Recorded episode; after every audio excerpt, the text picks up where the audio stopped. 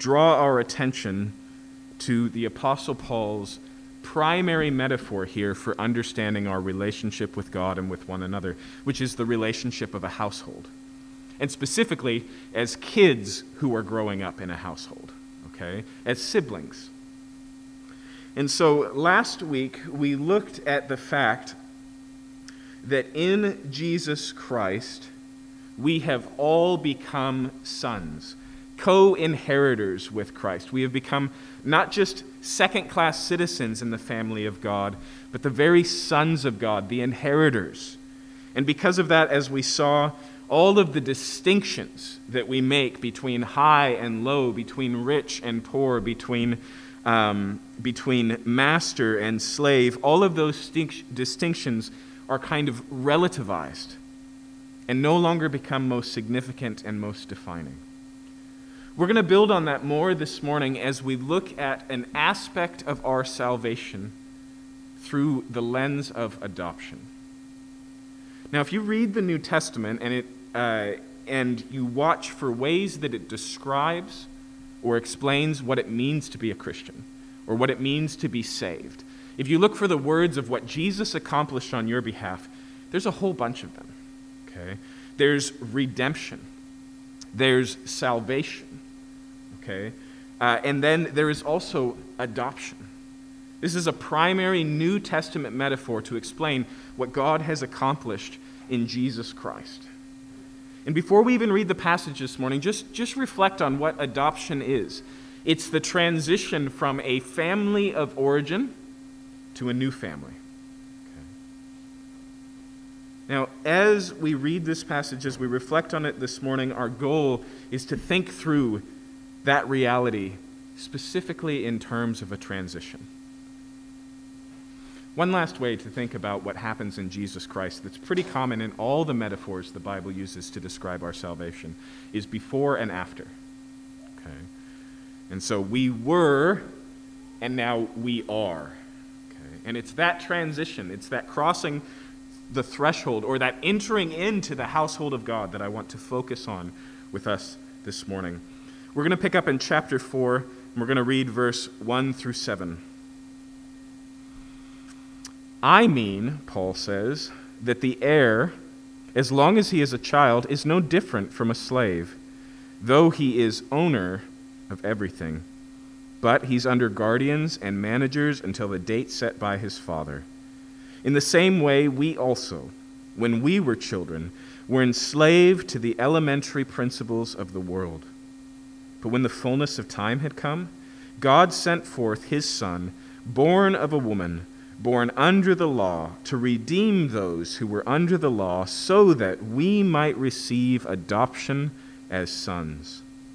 And because you are sons, God has sent the Spirit of his Son into our hearts, crying, Abba, Father. So you are no longer a slave, but a son. And if a son, then an heir through God. Let's pray.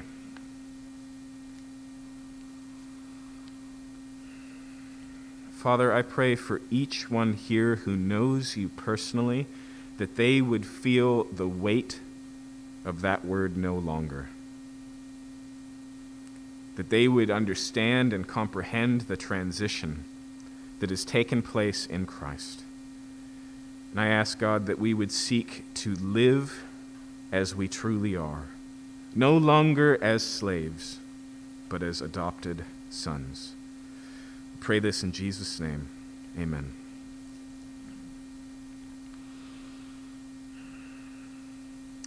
I think the metaphor that Paul uses here is pretty easy to follow, even though it's not terribly comparable to modern uh, households. Here he talks about an heir who's growing up in the household, and one day everything, the whole property, will belong to him. But as a kid, he hasn't come into his full rights yet. Okay? Now, maybe if you watch period dramas from, you know, the eighteen eighties Londons, maybe this becomes a little bit more clear. Uh, or I would even suggest a way that's been helpful this week for me to reflect on this is to think of a child who is orphaned by his incredibly wealthy parents. right? And so his Alfred, his butler, his steward, whoever it is, oversees the child, helps him, takes care of him out of his parents' wealth, in, and is seeking to prepare him for adulthood where his job as helper will no longer be necessary. Okay? But it doesn't change the fact that as a kid, he's just like every other kid. He might have a larger allowance, but he doesn't have all of his wealth at his disposal. He might have a lot more rooms in his house, but he cannot say, this house belongs to me. He cannot put it up for sale, you know, and and buy the space station on the moon that he wants to as a five-year-old or something like that, right? That's kind of the idea here, and what he's suggesting here is that is comparable to the condition of the Jewish people before Jesus came. And so he says, it's not that they were slaves in some way, but they were slave-like. It's not that they were not a free people, but their freedom was future tense. It, there was an anticipation to it. There was a looking forward to things. And if you read through the Old Testament, or even if you remember as we were looking at the life of Abraham just a few weeks ago, how many of the promises made to Israel were promises in the long future of what God would do. Okay? They were a people of hope. And so he says here, it's as if they were an heir, anticipating, expecting the promises, prepared for God to do what he said he would do, but in a holding pattern and waiting until then. Now, why is he talking about this? Why is this significant to us this morning? Remember, the primary problem in the Galatian church is that a new group of itinerant teachers have come in. And all of these itinerant teachers are Jews, bloodline descendants of Abraham, who were faithfully following Judaism until Jesus came.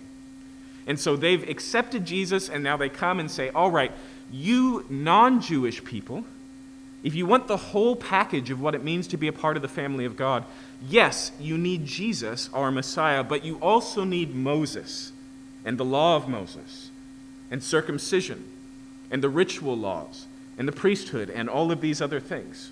Okay? And so what Paul is arguing here is that the Galatians, who have already been adopted and are part of the family and full-blown, as we saw last week, inheritors, are being tempted to surrender back to childhood, to put themselves under a manager again, to surrender their rights, their freedoms, their privileges as a fully incorporated family member to being like a servant. Okay? That's the issue at hand here. Now, as I read again out of verse one, you'll see how this kind of all falls into place. Look at verse one. I mean that an heir, as long as he is a child, read Jew before Jesus came, is no different from a slave, though he is owner of everything. But he's under guardians and managers until the date set by his father. In the same way, we also, when we were children, were enslaved to the elementary principles of the world. Okay. Now I want you to notice the pronoun there in verse three. In the same way, we also. Paul is not referring to we collectively, you and me and I and everybody else. He's saying we Jews also. Okay. Now that becomes pretty clear because look at what happens in verse eight. Formerly, when you did not know God, do you see the di- distinction there between we and you? We Jews and you non-Jews. That's the distinction. Okay. But here he's talking about the Jews and he says, we, when we were children, were enslaved to the elementary principles of the world. Now, Paul does something here that is jarring, striking even. Okay? And what I'm saying, or what is striking and jarring about this, is he refers to being under the law or to being Old Covenant Jews as not just being enslaved, but enslaved to the elementary principles of the world. Now, this um, phrase here for elementary principles, it's a single word, and it's a difficult one. Okay? Here, the idea could be elementary principles like your A B Cs. In other words, Paul might be saying here, Judaism was the basics. It was the kindergarten level, but now we're moving on. So don't go back to the beginning if you've already mastered that. But the way that he uses this phrase consistently across the New Testament and the way he uses it in a family of other phrases makes us believe here that he's talking about the primary systems that humans use to organize their lives, and that there is a spiritual component to this as well. So another way to read this, and it might be this in your translation, is the elementary spirits of the world. Okay. Now, look at how he handles this same phrase in verse eight. Formerly you, Gentiles, when you did not know God, you were enslaved to those who are by nature not gods.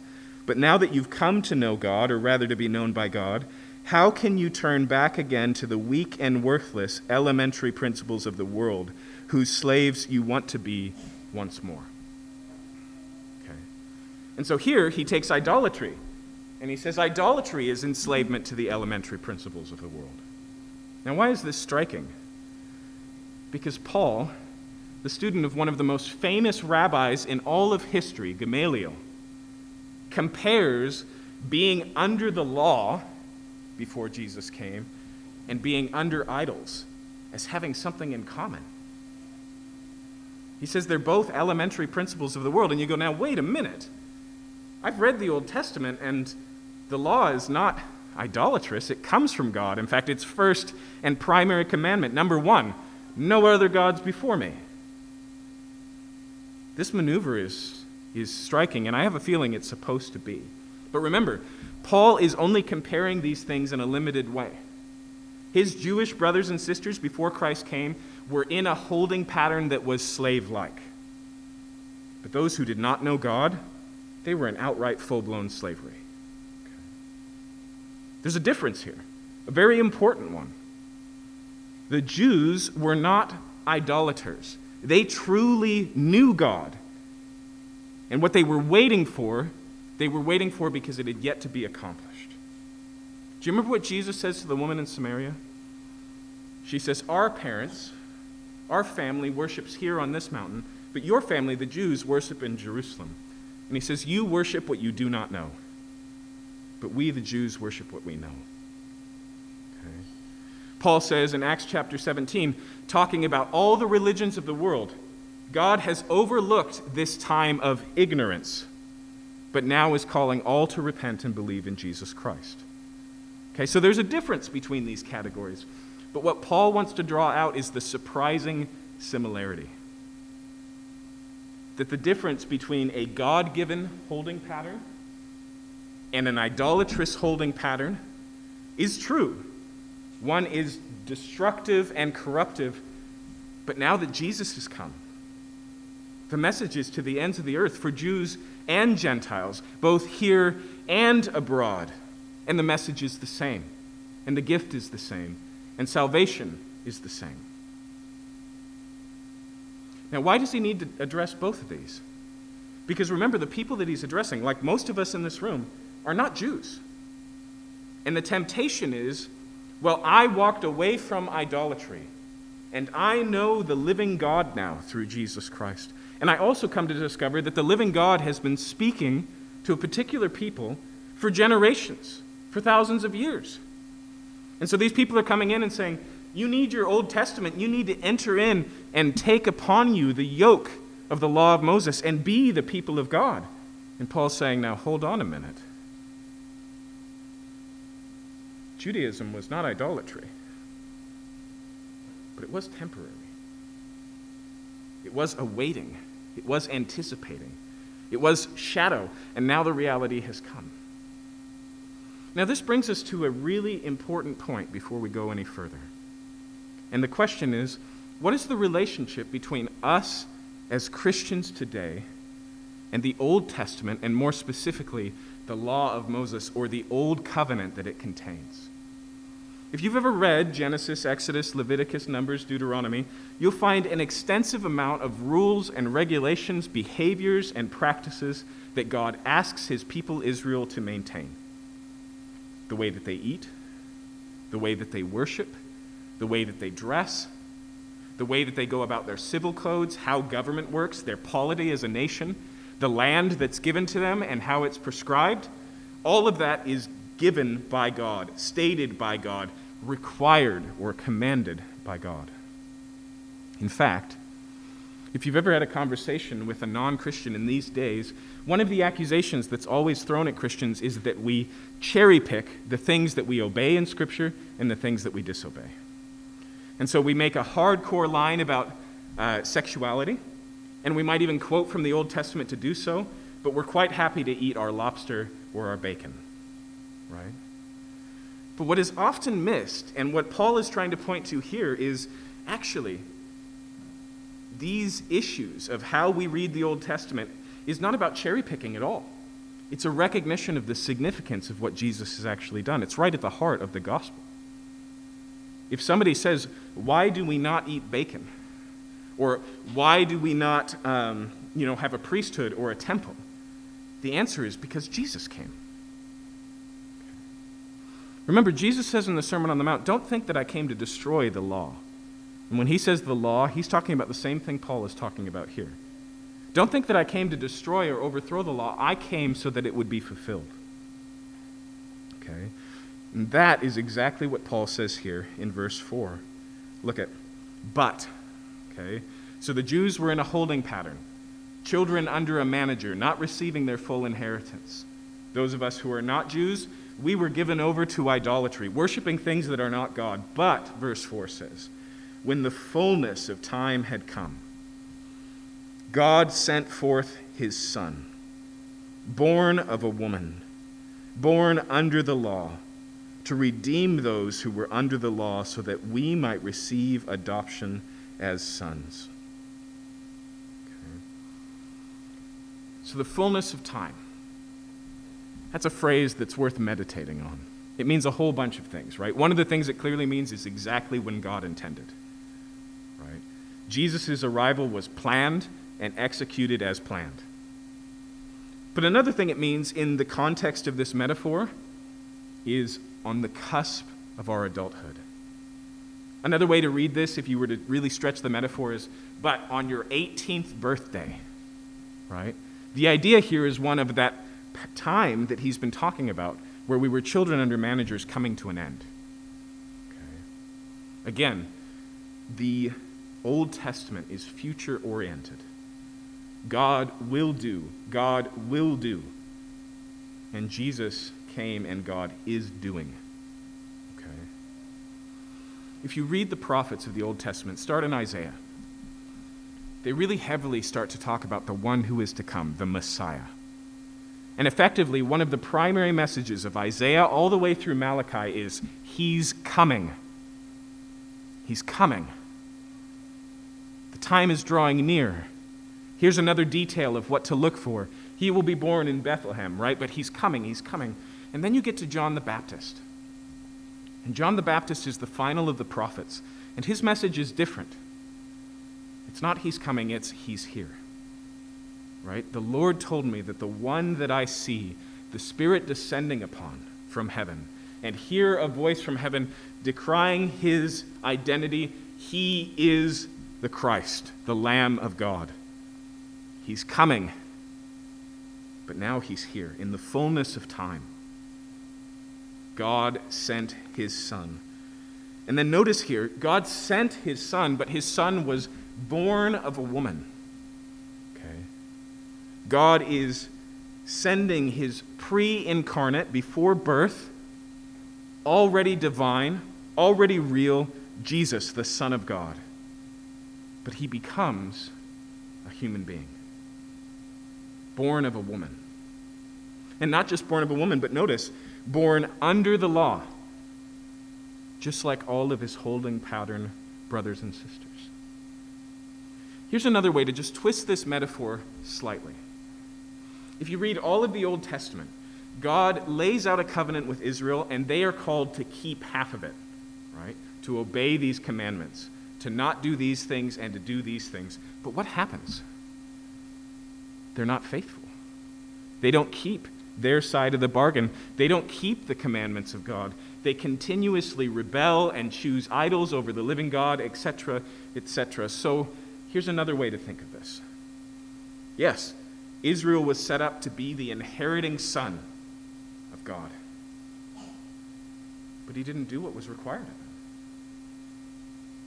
And so Jesus comes as not just a representative of all human beings, but a representative of Israel. Remember that the title Son of God, it's given to Adam. It's given to Israel. Jesus comes to be the Son of God where the other sons of God, if you will, have failed. Now, none of those other sons of God were sent by God, right? None of them were divine in and of themselves. But Jesus takes on humanity, but he also takes on Israel. He becomes,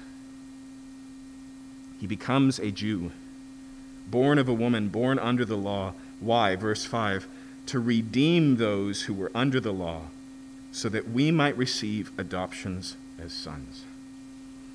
Now notice that p- pattern there. Slavery, redemption, sonship. If you're familiar again with the Old Testament, that sounds like something. Specifically, it sounds like the Exodus. Remember, Israel already knows what it's like to have been slaves, under the thumb of Egyptian lords. And God, with a mighty hand and an outstretched arm, brings them out. In fact, the word redemption in the New Testament, its primary root idea is the Exodus. The reason why it uses redemption in the New Testament to talk about our salvation is because when we say, what is redemption? We go, well, let's read Exodus. Okay? And so, they are slaves who are redeemed and then made sons. If you go back and read the Exodus, you will see all three of those. Does God just set Israel free because he hates oppression, and then they get out to the wilderness and he goes, well, you got it from here. You are now masters of your own lives. No one is in charge of you, and just sets them off? No. He calls them into relationship. He calls them into covenant. I have redeemed you so that you would be my children. He doesn't just free them because he's anti-authoritarian. He frees them up from a wicked and horrible king and brings him into their benevolent king and his relationship. Okay? Here's what Paul is getting at without coming out and saying it here in Galatians. He's saying that the Exodus was a rehearsal for the final performance. He's saying it was a rehearsal dinner for the coming wedding. It was just a preview, a trailer of what God would do. And this is not Paul's idea. The gospel writers tell us that when Jesus was transfigured, and James and John and Peter suddenly saw Jesus shining with all of his glory as he was, truly divine, unrestrained, unheld back, and he was speaking with Moses and Elijah. Luke tells us that he was speaking concerning his, and your English translation probably says departure, but the Greek word there is a transliteration of a Hebrew word. And I bet you can guess what it is. He was speaking of his exodus. Okay. So effectively, Paul takes this metaphor, one that his brothers and sisters should understand, and say, we know what it's like to be slaves, redeemed, and become sons. But the true fulfillment of that, the real Passover, the true Exodus, the great Redeemer, was never going to be Moses. It was always looking forward to the one who was come, and now he has come. And so the idea here is, my Jewish brothers and sisters, receive your adoption. Enter into your inheritance. And don't consult the manager anymore. No longer see yourself as having to stoop under these things that Jesus has come and stooped under and accomplished so fully and completely, we no longer have to. But when we read that story, it makes sense. It's still totally worth writing a fairy tale or a Hollywood movie about, right? A kid who doesn't live up to his inheritance, totally fails, puts everything at risk, and then somebody substitutionally steps in, fixes everything, and hands it back to him. And they all live happily ever after. That's one story. But there's a second one here in Galatians, and it's one that's more common to us. So let's go through the same story again, but let's talk about what it's like for us as Gentiles. Look again at verse eight.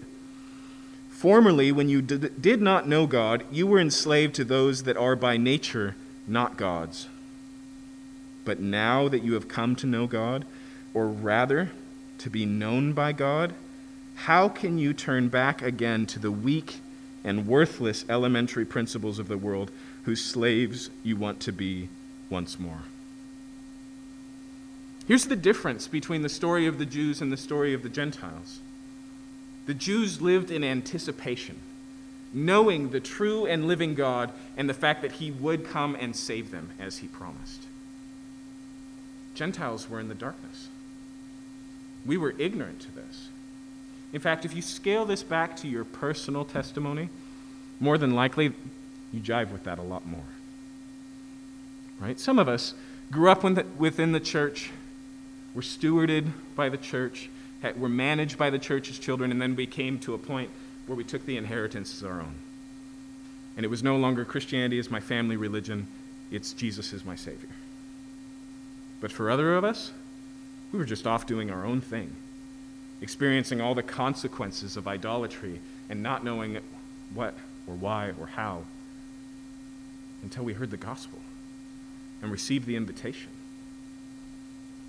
You see, one of these children, like I said, is more like an orphan who grows up in the household, who knows the wealth and everything that is coming to him and is just waiting for the day.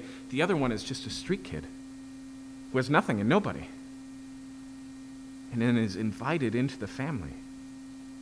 Listen to how Paul puts it in the book of Ephesians.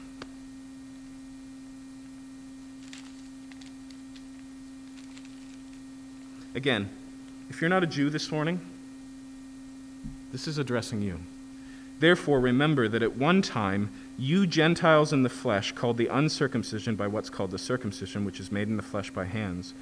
Remember that you were at that time separated from Christ, alienated from the commonwealth of Israel, strangers to the covenant of promise, having no hope and without God in the world.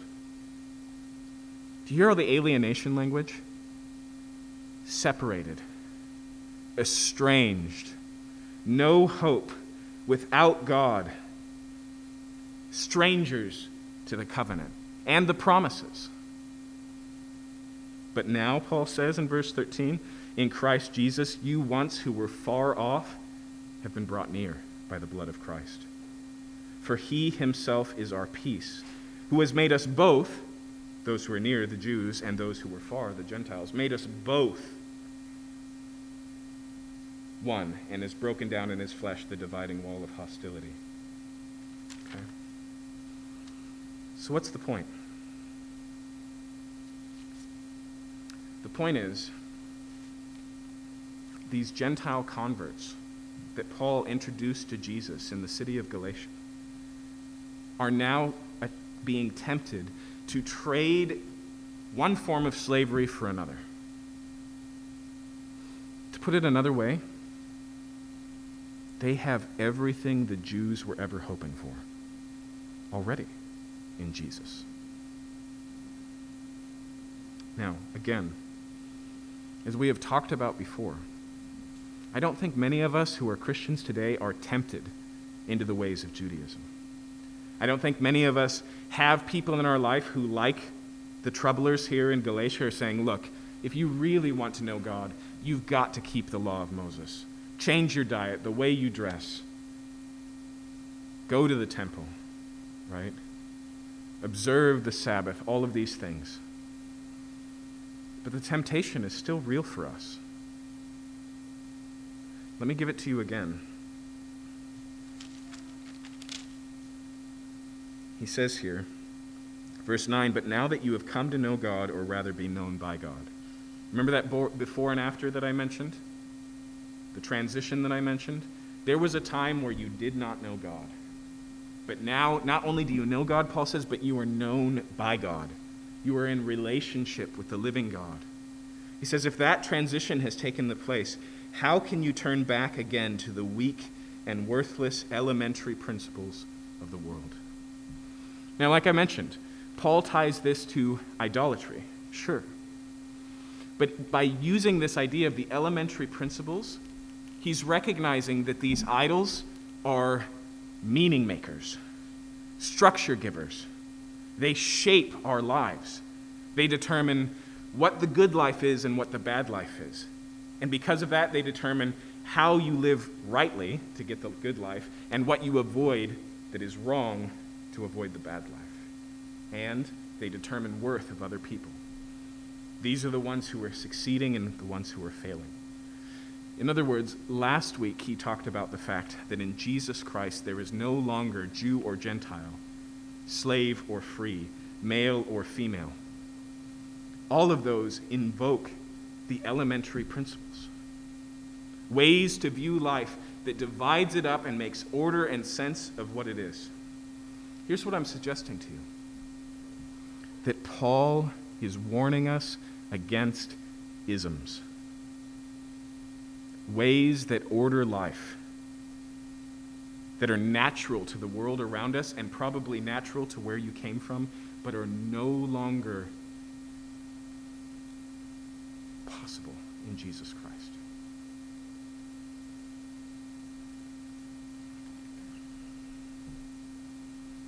Consider wealth. Let's call it materialism, right? It's a very simple philosophy. The more you have, the happier you will be. In fact, there's other premises. The more you have, the better you are at life. The more you have, the more worthy you are of other people's intentions. The more you have, the better. Okay? But when we encounter Jesus Christ, we have to forsake that elementary way of seeing things. We have to recognize that the wealth that we have in Jesus Christ, which is so much more than just the size of a bank account, changes the way we view those things. And it doesn't change just the way we see wealth, but the way we see the wealthy. It doesn't just change the way we see wealth, but the way we see poor. It doesn't just change wealth, it changes the way we see our current circumstances, what we need, what we have, what we don't have. Take nationalism. Nationalism says being a part of this nation is most significant. It says that this world is a world of scarcity where only the strong survive, and so we as patriots are going to stand and we are going to put ourselves first. But in Jesus Christ, that's relativized. Now, I don't think that stands against patriotism or love of country. But the concern here is not ideas. It's the ultimizing of ideas, right? It's the elevating as being the defining. Okay. Let me put it a different way. Think of adoption. Adoption means this is now your family.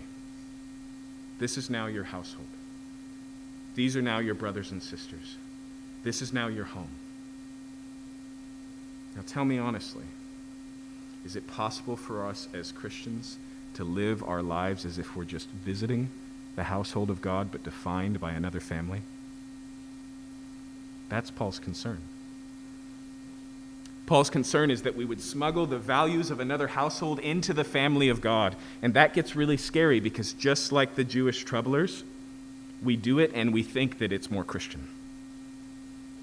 True Christians will keep the law of Moses. And Paul goes, hello? How many times have you heard those statements? True Christians will, and we're really just smuggling in an ism, an elementary principle of the world, a way that defines ourselves and those around us. Again, the Old Testament law is our Old Testament. The commandments reflect the character of our God. Therefore, they have value of us. And so it can be hard to notice when we pivot and transition from identifying not as being saved by Jesus to being defined by something else. A lot of times we attach it to his name.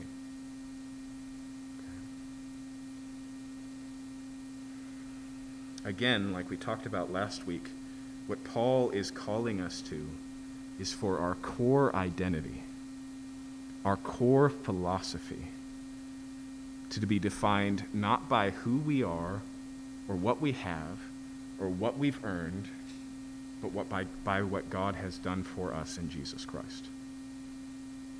Either you're going to define yourself intrinsically or extrinsically. Either you're going to uh, look at, wor- at the world through the lens of all of these value systems that are comp- competing for our attention all the time, or you're going to be recalibrated through the lens of the gospel. That Christ died to save sinners, of whom I am a chief. Either you will be defined by the things that this world loves, or the fact that God so loved the world. And they look completely different. Paul uses a totally different metaphor in Romans, and we'll move on just after this, but it helps us get at this. He says, do not be conformed to this world. External pressure shaping you in its image, but instead be transformed by the renewing of your mind. Transformation is change. It's from within. It's becoming instead of being de-shaped. It's not deformation, it's formation. Adoption. Now, last week we got a chance to talk a little bit about assurance. How do I know that I'm a part of the family of God? And again, he gives us a point here. What Paul's concern here is not strictly doctrinal, and it's not strictly experiential. It has both components. So notice what he says after he says we've received adoption, verse six. Because you are sons, God has sent the Spirit of His Son into our hearts, crying, Abba, Father. This is what he says. He says, because you've been adopted into the family of God, you've been given the inheritance of the family, and the first down payment of that is the Holy Spirit. And so now you don't just have the Son of God as your brother and your Savior. You have the Spirit of the Son of God coming to dwell within you. And notice here, it says that that Spirit comes into our hearts and then cries out, Abba, Father.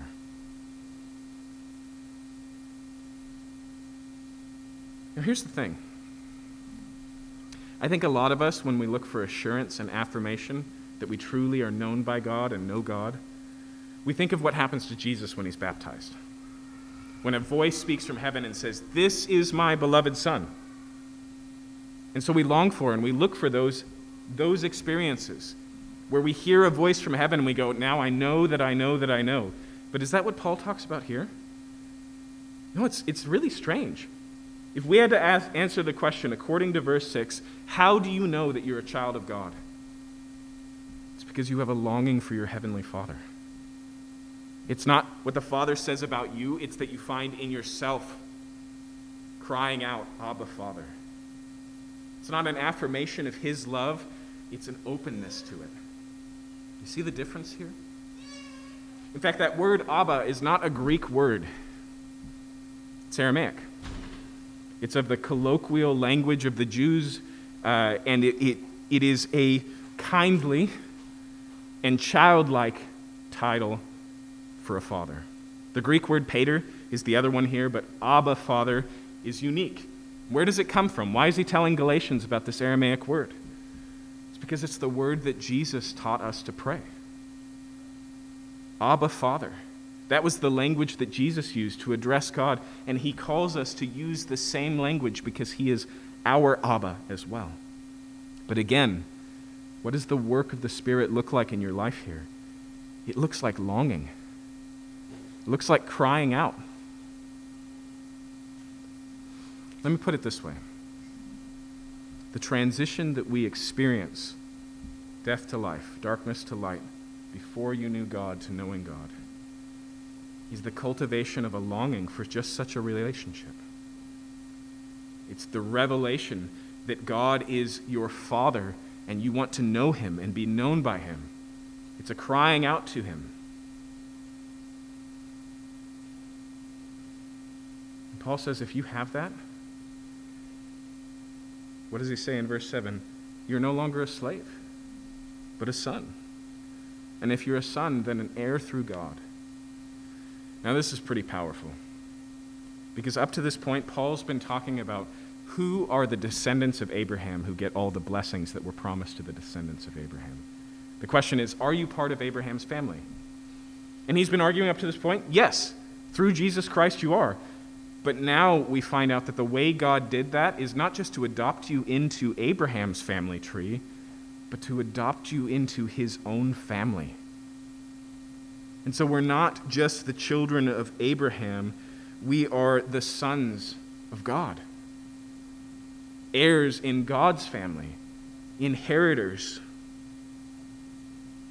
The more that you meditate on that, the more that you understand it, the more you'll realize that Paul was totally right to push that here.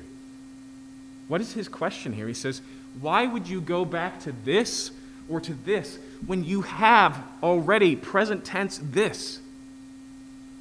The Jews say to have a better relationship with God, you need these things. And he says, you already have the Abba Father. You already have the full relationship with God readily available in Jesus Christ. To settle for less would not just be to choose something less, it would be to neglect what you have. It would be as if you were that inheritor of all these things, and it comes into your possession, and you're jealous of the guy in the studio apartment down the street with the new Xbox. It's all yours. It doesn't make any sense. But again, let me remind you, as we've seen week after week after week, the inheritance, the reward, the benefit, the blessing is God himself. It's not that God doesn't do amazing things for his people, but understanding what God has done in Jesus Christ draws you to the giver, not just the gift. It connects you with the Father, not just the Father's inheritance.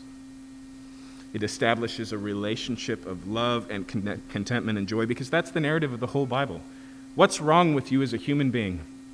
That because of sin, you have been separated from the God who created you to be in relationship with him. And what has God done according to the gospel? Let me read it to you again. But when the fullness of time had come, God sent forth his Son, born of a woman, born under the law, to redeem those who were under the law, so that, right? Redemption, forgiveness, it's purposeful. It leads somewhere. To redeem those who were under the law, so that we might receive adoption as sons. Paul says you're already in the house. You're already part of the family. You're already a child in good standing. In fact, you're already a full-blown inheriting adult. So don't be distracted by the other things, the weak and worthless elementary principles. Don't be tempted to define yourself by someone else's last name. We're called to travel in all the ways and places of the world, but we're only to identify with one home.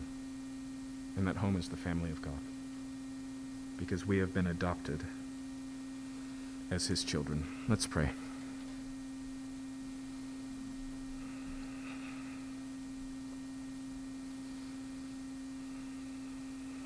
Father, oftentimes our attraction to the elementary principles of the world is shown in times of hardship and shown in times of blessing. Often we're tempted to define ourselves by what we don't have, that if we had, all would be okay. And sometimes we're, we're defined by what we do have that makes life worth living and therefore needs to be protected at all costs. But in Jesus Christ, what we have cannot be taken, cannot be lost, because it's not based on us, but on the faithfulness of Jesus Christ.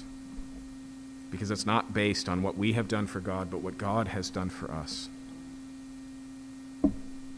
Let us be a grace-lensed people that see our own lives and our own troubles and our own decisions and the people around us that we work with and live with and fight with. Let us see them through the lens God who in the fullness of time sent his Son, born of a woman, born under the law, to redeem us so that we might receive our adoption as sons.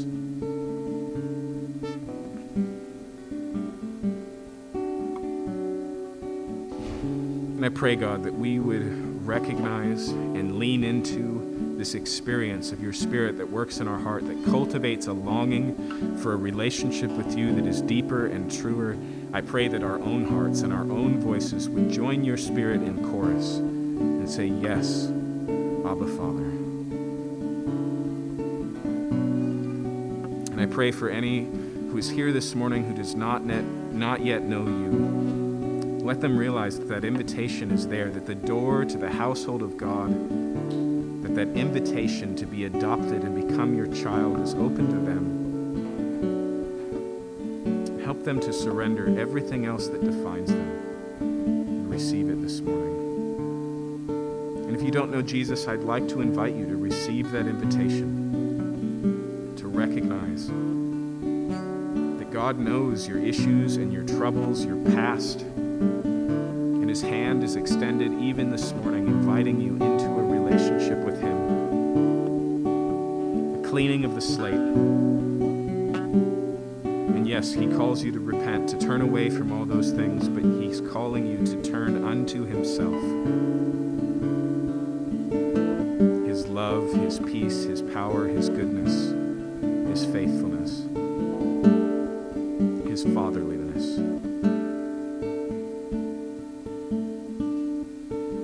Father, as we worship this morning, I pray that the worship would be purifying, that we would experience an identification with the family of God and the things of God and the ways of heaven and the gift of Jesus that just eradicates all of these other propensities we have to return to the elementary ways of viewing life.